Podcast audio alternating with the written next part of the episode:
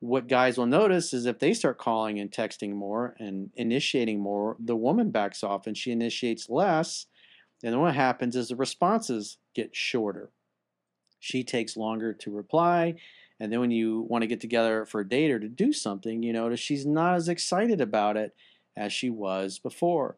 The reality is, it's a scientific fact that women are more attracted to men whose feelings are unclear. They like it when they have to reach out to you more. I didn't make them that way. That's it's just the way you guys are.